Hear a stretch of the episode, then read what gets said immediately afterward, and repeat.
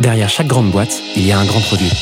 Derrière chaque grand produit, il y a des gens talentueux, passionnés et ambitieux. Oh, that's music to my ears. On les appelle Product Manager, CPO ou Product Leader. Oh, yes, yes. Quel que soit leur titre, ils ont tous la même mission. Devenir la clé de voûte de leur entreprise à la croisée du design, du business et de la tech pour créer les futurs produits indispensables de demain. Well, that's excellent. Clé de voûte, c'est le podcast des products pour les products. Chaque semaine, je te fais passer un moment aux côtés des meilleurs leaders du produit français. Avec une mission, te livrer tous leurs secrets, méthodes et apprentissages pour devenir toi aussi la clé de voûte de ton entreprise. You know what? I like that idea. Ce podcast est rendu possible par Stellar, un accompagnement que j'ai lancé pour aider les products qui veulent propulser leur carrière. Oh, what's gonna happen to me? Que tu réfléchisses à ta prochaine aventure ou que tu veuilles décupler ta progression, notre équipe et nos mentors sont à tes côtés et t'accompagnent à travers des programmes sur mesure. No. Viens les découvrir sur wearestellar.io ou via le lien en description de l'épisode. Je m'appelle Timothée Frein et bienvenue dans Clé de voûte. Aujourd'hui, j'ai le plaisir d'accueillir Marion Turbet sur Clé de voûte. Contrairement à beaucoup de PM, Marion n'a pas tout de suite démarré dans la tech. Elle s'est d'abord forgé une solide expertise sur les métiers de la banque et de la finance à la Société Générale pendant près de 10 ans. C'est vers la fin de son aventure dans le milieu bancaire que Marion goûte au produit en lançant un projet entrepreneurial à destination de la diaspora sénégalaise. Quelques mois plus tard, elle rencontre les équipes de Epsor et rejoint la startup en tant que CPO. Marion vient sur Clé de voûte nous expliquer comment le goût du produit lui est venu.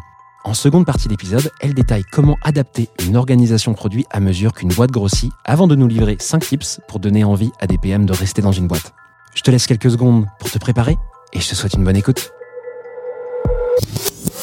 De quoi on parle sur euh, cette troisième partie, euh, Marion Je voulais parler d'un sujet qui était la rétention des PM, qui sont Grand des talents. sujet, grand sujet, excellent. Euh, pourquoi c'est un, un sujet euh, qui, euh, qui travaille un petit peu C'est un truc que tu as constaté chez Epsor, que c'était difficile en particulier de, de retenir des, des PM non, c'est plutôt quelque chose qui m'intéresse à titre personnel et aussi parce que je trouve que c'est un, c'est un vrai sujet parce que c'est quand même un, un métier où les, les gens sont, bah, on va le dire, sont assez convoités, assez chassés. Et donc je pense que c'est un sujet qui peut intéresser d'autres euh, d'autres personnes de savoir comment, comment d'autres orgas font pour, euh, pour essayer de retenir euh, ces, ces talents-là qui sont, qui sont très, très chassés. Trop bien. C'est des euh, idées que tu as mises en place chez Epsor? Ouais, que j'ai mis en place chez Epsor. ouais. Trop Après, bien. Tu vas voir, c'est pas. J'ai l'impression en disant ça que c'est un- une recette magique, mais non, c'est des, des choses plutôt de bon sens dont on va parler, je pense. T'en as combien d'idées?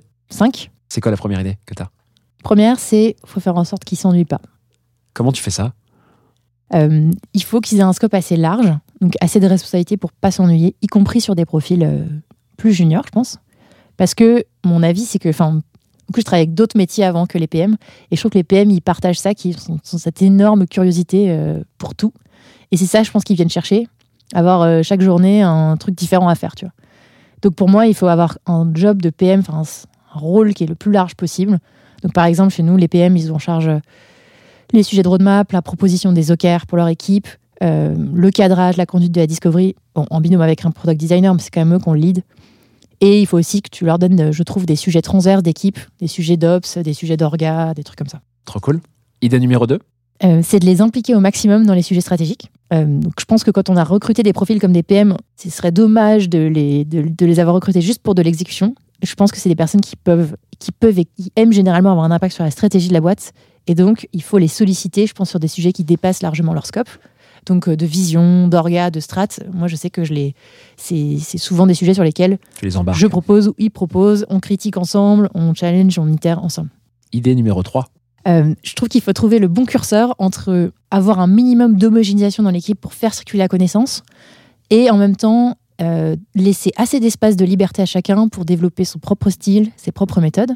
Donc nous, ça se traduit par on essaie de mettre en commun un minimum de trucs et de partager pas mal à travers. euh, on a un concept de gate, c'est un peu, c'est un nom un peu ridicule, mais en gros, euh, à chaque fois que tu bosses sur un thème, à différents moments, euh, par exemple à la fin de la problem exploration, à la fin de la solution exploration, tu partages ton travail avec toute l'équipe et tu sollicites un peu des reviews, des feedbacks. Donc ça, ça permet de pas mal faire partager la connaissance.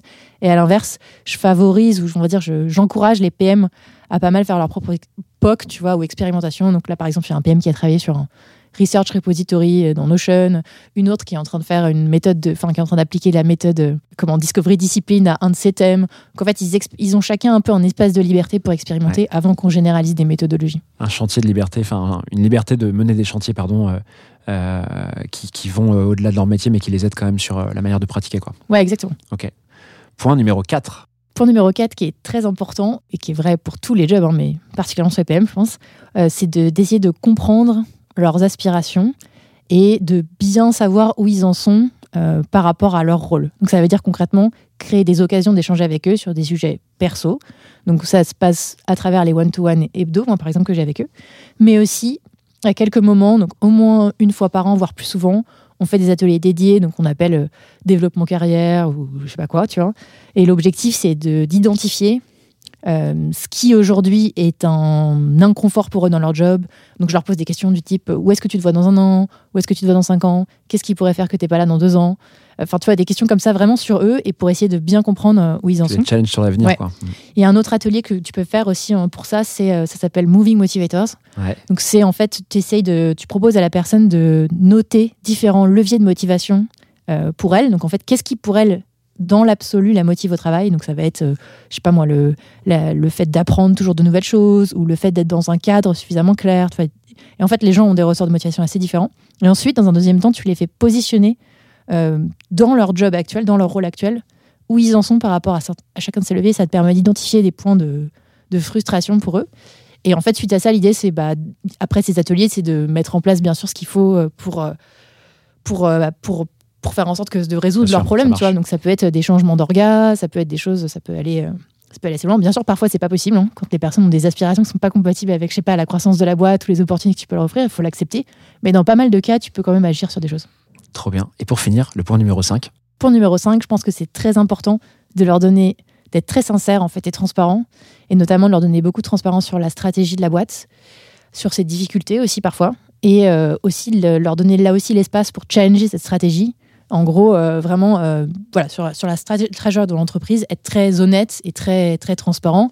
Et aussi, moi, j'ai l'habitude d'être aussi assez transparent sur mes propres difficultés, parce que je pense que ça permet aux gens de s'ouvrir aussi, eux, le fait de soi-même montrer qu'on est, qu'on est, tu vois, euh, voilà, qu'on est prêt à parler de nos propres difficultés.